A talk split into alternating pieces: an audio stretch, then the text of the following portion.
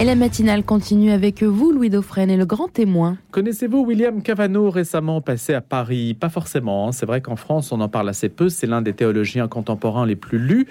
Il se balade partout dans le monde. Il enseigne à l'université de Paul, donc de Chicago. Le mythe de la violence religieuse l'avait fait connaître en 2009. Alors William Cavanaugh réfléchit aux nouvelles sacralités et ces idoles produites par l'hyperconsommation, idoles qui pullulent autour de nous et blessent l'image divine inscrite dans le cœur humain. On va dire que c'est le fondement, en tout cas le point de départ de la discussion. Son ouvrage Idolâtrie et liberté vient d'être traduit par le père Sylvain Brison, prêtre du diocèse de Nice, qui est professeur à l'Institut catholique de Paris. Il est chargé de sa spécialité, euh, c'est la, la dogmatique. On va en parler d'ailleurs avec lui, puisque il, a, il connaît William Cavano et il, a, il va nous exposer sa pensée. Alors je l'ai convié ce matin précisément pour cela, et puis aussi peut-être pour se situer en écho aux enjeux électoraux, puisqu'en France, les passions sont toujours très marquées, et de voir comment l'Amérique, un théologien américain, peut euh, nous aider peut-être à sortir de nos propres catégories de pensée. Bonjour Père. Bonjour.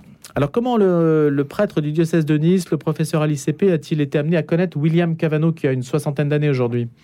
Eh bien, tout, simplement parce que j'ai été amené à faire une thèse de théologie il y a une dizaine d'années, de la commencer il y a une dizaine d'années, et dans le, dans le programme d'études du doctorat, j'ai lu quelques extraits de, de William Cavano dans, dans diverses, sur divers sujets. Et c'est l'année en 2009 où sa thèse de doctorat qui s'appelle Torture et Eucharistie est parue en France. Et en, lisant ce livre, j'ai eu, euh, je peux pas dire une révélation, mais euh, curieux, torture et Eucharistie. oui, oui, je, vais, je vais y revenir, vous en faites pas, mais euh, et je me suis dit, j'ai dévoré le livre en 15 jours. C'est quand même une thèse de théologie, il faut le faire.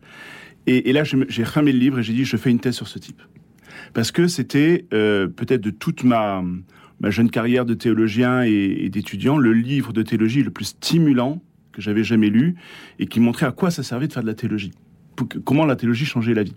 Et donc du coup, euh, je me suis dit, ben, mon directeur de thèse euh, m'a dit, ben, banco, on y va. Et j'ai commencé à travailler sur lui. Donc je l'ai contacté, je suis allé le voir aux États-Unis, je l'ai invité en France.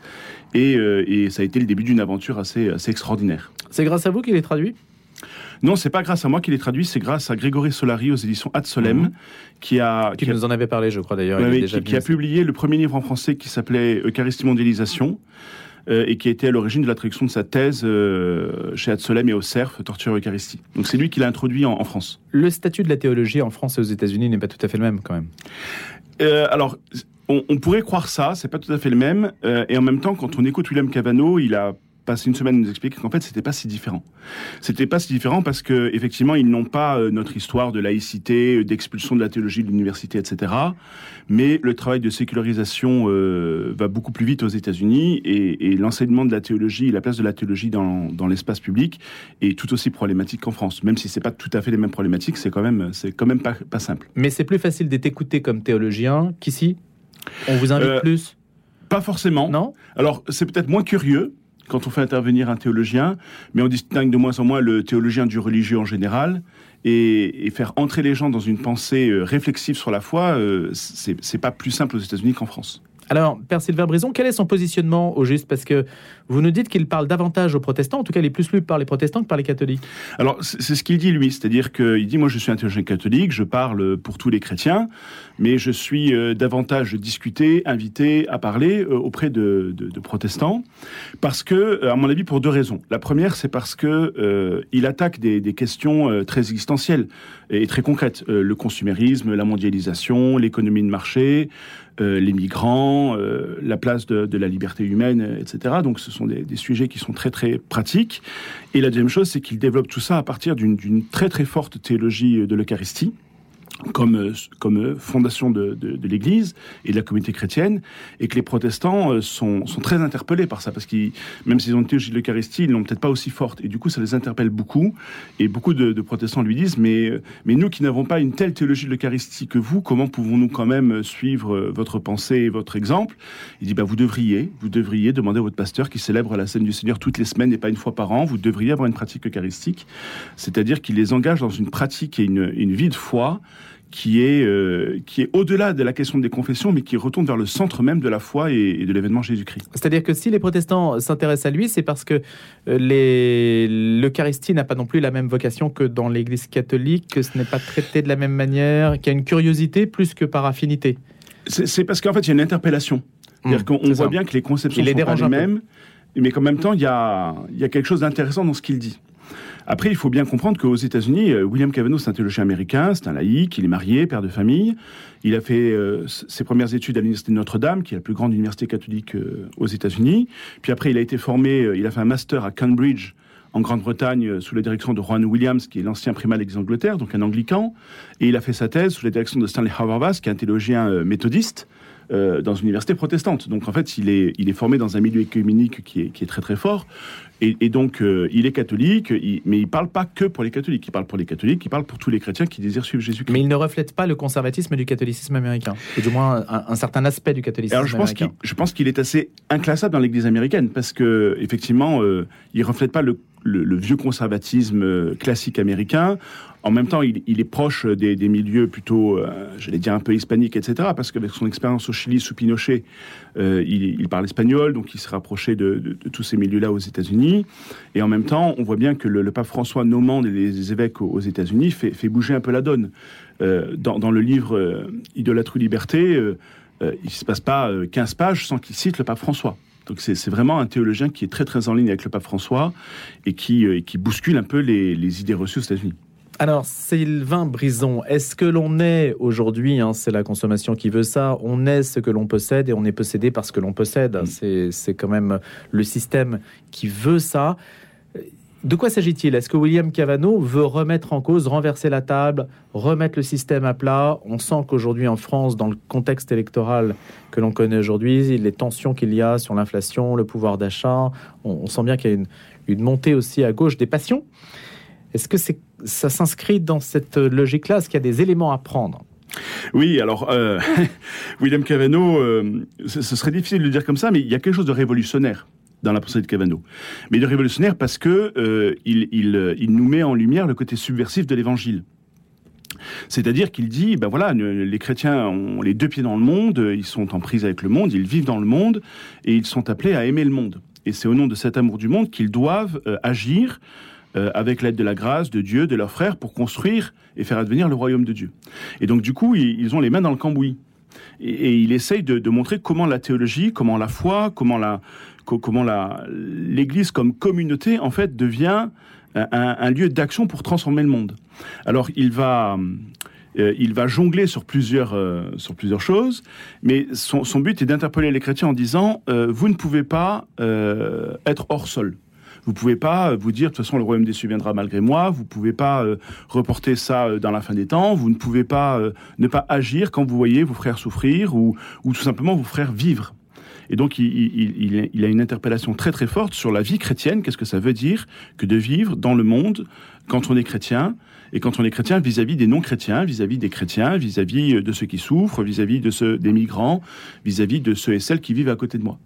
Et, et cette interpellation euh, typiquement évangélique, euh, elle, s'incarne finalement dans, une pensée, dans une pratique, parce que c'est un homme qui est aussi très engagé humainement dans, sa paroisse, euh, dans, sa communauté ecclésiale, et qui, et essaie de faire ça avec une très très grande ouverture. Moi, j'ai rarement rencontré des théologiens aussi humbles, euh, aussi capables d'entrer en discussion, aussi curieux de découvrir, euh, de découvrir celui qui, discute avec lui. Et, et cette, cette posture euh, chrétienne qui, qui est à, à la base de sa vie personnelle et de sa théologie euh, est peut-être la meilleure porte d'entrée finalement pour comprendre euh, euh, comment on peut apporter sa pierre à la construction du royaume. Mais est-ce qu'il y a une réflexion entre théologie, économie, euh, lutte des classes, pouvoir de l'argent? Est-ce qu'il fait appel à des concepts qui nous sont euh, assez familiers, qui sont présents même de manière un peu inconsciente dans le vocabulaire politique, Mhm. ou qui reviennent? On a une sorte peut-être de, de retour du 19e siècle aujourd'hui. Est-ce que ça, il est en écho, en, en prise avec ça? Oui, oui. Alors, euh, lui, il parle. D'abord, la première chose qu'il faut considérer, c'est qu'il parle comme un théologien. Mais il dit puisque puisque Dieu s'est préoccupé du monde, il n'y a rien dans le monde qui n'intéresse pas la théologie. Et donc, du coup, bah, il prend à bras le corps euh, des questions. Euh, dans, le livre Idolâtrie, Liberté, euh, il va traiter par exemple du problème du consumérisme du monde d'Amazon. Et pour, pour critiquer Amazon, il va s'appuyer sur des, gens, sur des récits de gens qui ont travaillé chez Amazon. Il va s'appuyer sur des, économistes, il va s'appuyer sur des sociologues. Et puis, il va aller chercher Max Weber, le fondateur de la sociologie moderne. Il va aller chercher Karl Marx sur la question de l'idolâtrie. Et il va les, les confronter à la Bible.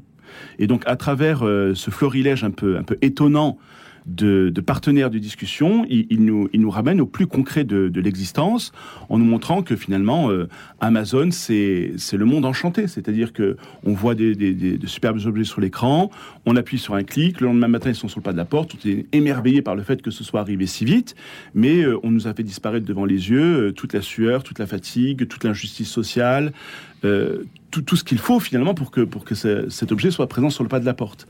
Et il dit cette, euh, cette manière de, de, de, concevoir les choses, en fait, c'est un réenchantement du monde, c'est un mésenchantement du monde. Et donc, du coup, il dit la modernité nous a floués. Parce que le projet de la modernité, c'était justement de désenchanter le monde pour pouvoir être au plus près de la réalité. Sauf qu'en fait, on, est, on a basculé d'un autre côté, et que si on n'est pas euh, au clair avec ça, on se laisse soi-même soudoyer par un monde qui va finir par nous dévorer. Donc la technologie, en fait, euh, on vient à transcender tout et à réenchanter les choses. Alors c'est plus et que à invisibiliser. c'est plus que la technologie, parce que pour lui, il y a, un projet derrière. Il y a un projet de, construire un autre monde. Et, lui, il dit. Bah, Quel est-il? Ben, un, monde qui, euh, qui fonctionne sur le profit de celui qui, euh, qui agit, sur, sur celui qui veut garder du pouvoir, voilà. Et il dit, mais le projet de Dieu pour le monde, c'est pas ça.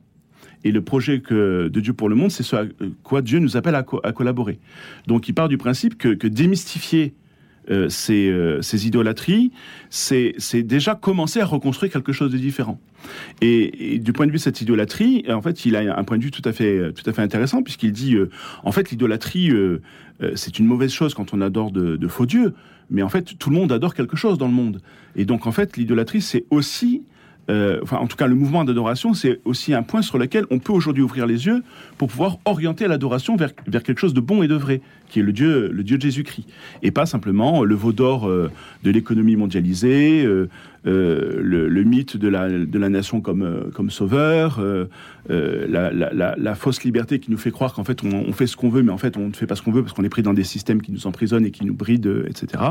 Et il nous ouvre en fait il nous ouvre à, une prise de conscience, surtout que euh, le monde n'est pas aussi lisse que ce qu'il n'y paraît, et que, et que Dieu a quand même quelque chose à voir avec ces, questions euh, très concrètes euh, dont la Bible ne parle pas, parce que la Bible ne connaît pas Amazon et la Bible ne connaît pas, ne connaît pas la nation américaine, mais, mais la Bible fournit quand même un moyen assez extraordinaire pour pouvoir entrer en, en interaction avec eux. Est-ce qu'elle dit comment remonter le cours de l'Amazon Père Sylvain Brison Comment remonter le cours d'Amazon bah oui, si, si, si, on veut aller dans le sens inverse de ce qui est proposé, est-ce qu'un homme comme William Cavano a quelque chose à dire au-delà du diagnostic? Oui, il a, il a quelque chose à dire quand il nous rappelle que, en fait, la communauté chrétienne, l'Église, est un lieu euh, tout à fait extraordinaire pour construire euh, une politique alternative. Et il interpelle l'Église à revenir à ce qu'elle est, c'est-à-dire l'incarnation de l'Évangile dans le monde. Et qu'est-ce que c'est que l'Évangile si ce n'est la politique que Dieu veut pour le monde, c'est-à-dire le projet de construction de vie commune. Et donc du coup, il, il, nous interpelle en disant, bah, l'Église doit euh, nous devons agir dans l'Église pour créer avec l'Église une société alternative. Ça s'appelle la politique. Oui, c'est de la politique. Mais la politique aujourd'hui, l'Église n'en fait pas. C'est le. En tout cas, n'est pas présente. C'est pas la politique, c'est le politique, c'est-à-dire la prise en compte du devenir commun dans une proposition euh, concrète. Alors, effectivement, euh, William Cavanaugh, lui, son but n'est pas de construire un système politique. Son but, c'est de donner aux chrétiens suffisamment de ressources pour pouvoir agir concrètement dans leur vie en fonction de leur foi. C'est ça son projet. Et donc ça, ça a une action politique. Après, euh, lui, il ne prône pas un système par rapport à un autre. Il pense qu'il y a une forme de diversité aussi dans, le, dans, la vie politique ou dans le politique qui est salutaire, parce que c'est dans cette diversité-là aussi que Dieu exprime des nuances et nous aide à avancer. Mais en tout cas, euh, il interpelle concrètement l'Église à agir comme un corps politique, c'est-à-dire comme un vrai partenaire de la construction d'un monde euh, différent. Aujourd'hui, Sylvain Brison, ce qui fonctionne, ce qui a une prise sur les esprits, aussi bien d'ailleurs aux États-Unis, surtout aux États-Unis, mais ça arrive quand même en France. Quand on parle par exemple des idéologies euh, woke, etc., vous savez, les idéologies mm. de l'éveil, sur les discriminations, il y a un mot qui revient tout le temps, c'est le mot justement systémique. Mm. Le racisme systémique, par exemple. Donc ça n'est pas du racisme, c'est le fait que le racisme soit institutionnalisé dans des pratiques même inconscientes. Mm. Et même les personnes qui se disent antiracistes et qui seraient blanches pour le dire, sont déjà malgré elles dans un système euh, qui les condamne d'une certaine façon. C'est ce que je veux dire, c'est que la, ce qui fonctionne aujourd'hui, ce qui a une prise sur les esprits, c'est ce qui est systémique. Or, lui ne veut pas, je vous dis, il ne fait pas de système politique. Ça, il ramène à la conscience individuelle, mais comme beaucoup de penseurs euh, chrétiens, Mhm. d'une certaine façon. Est-ce que ça, c'est pas se condamner à ne pas avoir d'influence quand vous ramenez simplement votre propos à l'éthique individuelle, à ce que chaque individu peut en faire? Alors, euh, c'est là où peut-être il se démarque un petit peu. Parce que le, le côté systémique, c'est pas le vocabulaire que lui va employer, c'est évident. Euh, lui, va plutôt employer un, vocabulaire d'imagination, d'imaginaire, de, conditionnement, euh, etc. Mais Cavano, en fait, n'est pas un penseur de l'éthique individuelle. C'est un penseur de l'éthique communautaire. C'est-à-dire que euh, le, deuxième chapitre du livre dont nous sommes en train de parler présente finalement ce qu'est l'Église comme peuple pèlerin.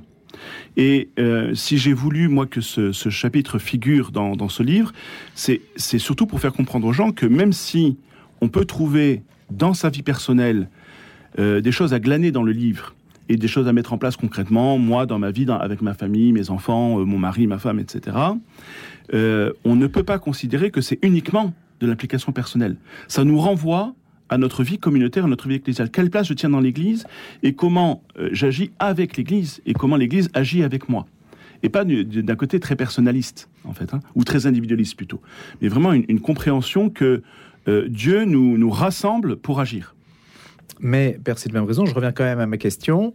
On a le sentiment que ce qui a de l'influence aujourd'hui repose sur des idéologies fondées sur des idées de système et, Mm. que, et que ça engendre un militantisme très puissant Mhm.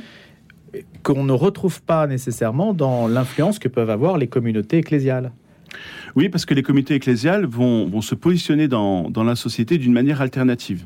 Et c'est justement le, peut-être leur faiblesse dans le système actuel, mais en même temps leur force. C'est-à-dire que, que Cavano dit euh, aucun système euh, humain euh, pris en lui-même ne pourra être suffisamment fort pour renverser le système, parce que même s'il le renverse, il va installer son propre système.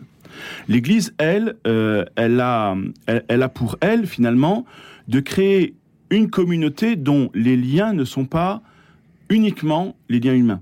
Sont des liens qui sont liés avec Dieu. Et, Dieu euh, informe et donne forme finalement à ce projet politique qu'il a pour le monde, à cette imagination du royaume des cieux dans l'Église. Et la manière dont l'Église va l'incarner euh, dans une vie fraternelle, dans une vie communautaire, dans une vie où elle met euh, les plus fragiles et les plus pauvres au cœur même de, de sa manière d'agir, dans la manière de se rassembler pour louer le Seigneur et pour célébrer les sacrements et donc recevoir la, la force de Dieu et la grâce, elle va incarner une dimension corporelle, sociale, politique, mais d'un genre unique au monde. Et sur ce genre-là, nous n'avons pas de prise, parce que c'est Dieu qui a une prise dessus. Euh, et c'est justement un des points euh, qu'il euh, rapporte Et souvent. ça, Il- normalement, ça doit se voir, ça doit et, se... et- et ça, ça se se voit, ça, ça s'expérimente, Mhm. Euh, et ça se voit par des actes et, des, actions concrètes. Euh, d'ailleurs, Cavano n'est pas dupe. hein. Il dit que sa, critique des institutions, on doit l'appliquer aussi à l'Église. C'est-à-dire que si l'Église elle-même veut devenir un système politique comme les autres, elle ne va plus être l'Église. Et donc, du coup, elle va, retomber dans, la construction d'idéologies, de systèmes, etc., euh, qui ne sont pas bons. À un moment donné, dans, la petite introduction biographique qu'il propose, il dit Le Chili que j'ai connu moi sous le régime de Pinochet, qui a été à l'origine de mon travail sur torture Eucharistie, qui a conduit à la chute du régime dictatorial par l'excommunication des tortionnaires, par la célébration de liturgie de rue, par la création du vicariat de la solidarité, par les demandes d'habeas corpus, par la résistance au régime, cette église-là n'existe plus. Et cette église-là est devenue un système institutionnel qui a couvert les abus sexuels. Voilà. Donc il dit, là, on voit bien qu'il y a une dérive et que l'Église, elle aussi, s'est fourvoyée parce qu'elle s'est laissée aller finalement à un système euh, typiquement mondain d'institutions et qu'elle a, qu'elle a oublié finalement cette connexion euh, à sa réalité eucharistique, à la vie avec Dieu, à, à la conversion perpétuelle dans laquelle Dieu lui, lui demande d'être et que du coup, elle, elle est devenue une institution comme une, comme une autre. Et donc, en fait, il y, a, il y a un fil du rasoir sur lequel il faut se tenir. La vie chrétienne, c'est c'est pas, c'est pas simple et c'est pas évident. Donc c'est l'esprit de résistance et c'est non à la compromission. C'est ça. Et c'est, mais Qu'est-ce que ça veut dire pour nous aujourd'hui en France? Ben, ça veut d'avoir dire cette attitude-là Ben, concrètement, ça veut dire qu'il faut savoir comment, dans nos choix euh, euh, économiques, politiques, écologiques, finalement, on se positionne. On peut pas, un, les ignorer, euh, et, et deux, euh, se dire, ben, finalement, je fais des concessions, ou etc. Alors, c'est pas évident, parce que quand on a Bah, des Par exemple, dimanche prochain, vous avez le second oui, c'est ça. tour des législatives. Qu'est-ce qu'on fait? Qu'est-ce qu'on fait? Alors là, pour le coup, euh, Cavano va être très prudent. hein. Il va d'abord renvoyer chacun à sa conscience, parce qu'il n'est pas, pas question de, de forcer les consciences ni de donner des conseils politiques. Mais par contre, dans cette prise de conscience, il va dire, euh, il va falloir vous positionner, parce qu'on ne peut pas tout tenir, mais il faut vraiment agir dans la manière qui nous semble la plus juste, tout en ne mettant pas nos œufs dans le même panier. C'est-à-dire que Cavano, euh, alors je parle un peu à sa place, je suis désolé, mais il est, il Mais est vous pas êtes là. là pour ça, justement Euh, dans, dans- dans un très, dans un très bon article qui, qui en anglais a un titre très drôle qui s'appelle euh, Si vous rendez à Dieu ce qui est à Dieu, que reste-t-il pour César? Il dit simplement, le but c'est que les chrétiens ne mettent pas tous les œufs dans le même panier. Les chrétiens ne peuvent pas attendre d'une élection politique, quelle qu'elle soit, toutes les solutions à leurs problèmes. Il faut qu'ils contribuent à la vie politique, il faut qu'ils agissent, qu'ils fassent des choix, qu'ils élisent des personnes, qu'ils construisent avec euh, l'État tout ce qui peut être construit, mais qu'à côté de cette vie politique, étatique de la nation, etc., ils s'investissent aussi dans des lieux alternatifs où leur foi est active pour montrer aussi qu'on peut agir autrement. Donc du coup, la question euh, de l'élection, elle est importante, mais elle est Elle est relative. Hmm. Elle est relative parce que toute, tout l'engagement des chrétiens et de la théologie dans l'espace public ne se limite pas à, à la vie électorale et, et à la vie de l'État. Il y, a, il y a plein de choses dans la société civile dans Pour peu qu'on vous laisse du pouvoir et qu'on vous reconnaisse aussi un peu comme euh, un acteur efficace et qui mérite Oui, mais en même, reconnu. temps, en même temps, l'Évangile euh, possède suffisamment de ressources pour pouvoir inventer des choses, même quand, vous, rec- quand on vous reconnaît pas. Et quand vous faites des choses qui sont bonnes pour le monde, même si on vous ignore pas, ça finit par, par être reconnu. C'est c'est la voie du martyr. Mmh. Alors, le problème de la voie du martyr comme témoignage, c'est-à-dire qu'on on- on agit pour le, bien de tous et comme on veut, mais que ça peut nous conduire à un témoignage qui est tellement grand que ça peut conduire jusqu'au témoignage du sang. Mais finalement, c'est la voie de l'évangile. Donc, euh, il dit euh, celui qui veut vivre l'évangile, même si les conditions sont pas idéales et elles le seront jamais, il aura toujours moyen de vivre l'évangile. L'ennemi du christianisme, c'est l'embourgeoisement. Père Sylvain Brison. Il y, a- il y a quelque chose de ça, même si c'est pas un vocabulaire de Cavano, mais il y, a, Ouais. il y a quelque chose de ça. Il y a quelque chose de se laisser reposer sur ses propres lauriers. Est-ce qu'il y a quelque chose à inventer? Ce sera l'une de mes dernières questions. Est-ce qu'il y a quelque chose à inventer qu'il pourrait nous, nous indiquer? C'est-à-dire, euh, euh, puisqu'il y a une part de créativité. Si on doit agir dans Oui. l'espace euh, public, euh, là où on ne nous attend pas forcément, ou là où on est attendu, mais pour avoir cette vision alternative, c'est le mot que vous avez employé, ça demande quand même à se repenser, à être créatif. Oui, ça demande une vraie imagination. Et en fait, il donne, il donne deux indices. Le premier indice, c'est d'oser faire des choses. C'est-à-dire d'oser avec des, frères et des sœurs chrétiens euh, agir, commencer, euh, et de le faire dans la joie. Pour lui, c'est euh, la joie, c'est pas le bonheur, c'est pas le plaisir, c'est de la joie. C'est-à-dire, c'est c'est donné par Dieu. Et en fait, euh, il dit par exemple, à un moment donné dans le livre, euh, il dit si vous voulez commencer une conversation avec quelqu'un qui est différent de vous, vous n'avez pas besoin d'avoir une théorie de la conversation. Il faut vous asseoir et commencer à ouvrir la bouche. Et en fait, il faut commencer à agir, et, Dieu pourvoira à ce dont on a besoin pour construire si on le fait dans l'optique de l'évangile. Vaincre ses peurs aussi, hein, ses réticences, tous les blocages mentaux, etc. Oui, oui, c'est s'appuyer de là-dessus pour pouvoir, euh, pour pouvoir croire que l'évangile est une vraie politique pour le monde. Merci beaucoup d'être venu nous introduire à la pensée de William Cavano, dont vous avez traduit l'ouvrage Idolâtrie ou liberté, le défi de l'Église au XXIe siècle, c'est aux éditions Salvator. Je rappelle, Père Sylvain Brison, que vous enseignez à l'Institut catholique de Paris et que vous êtes prêtre du diocèse de Nice. Merci d'être venu nous voir ce Merci matin.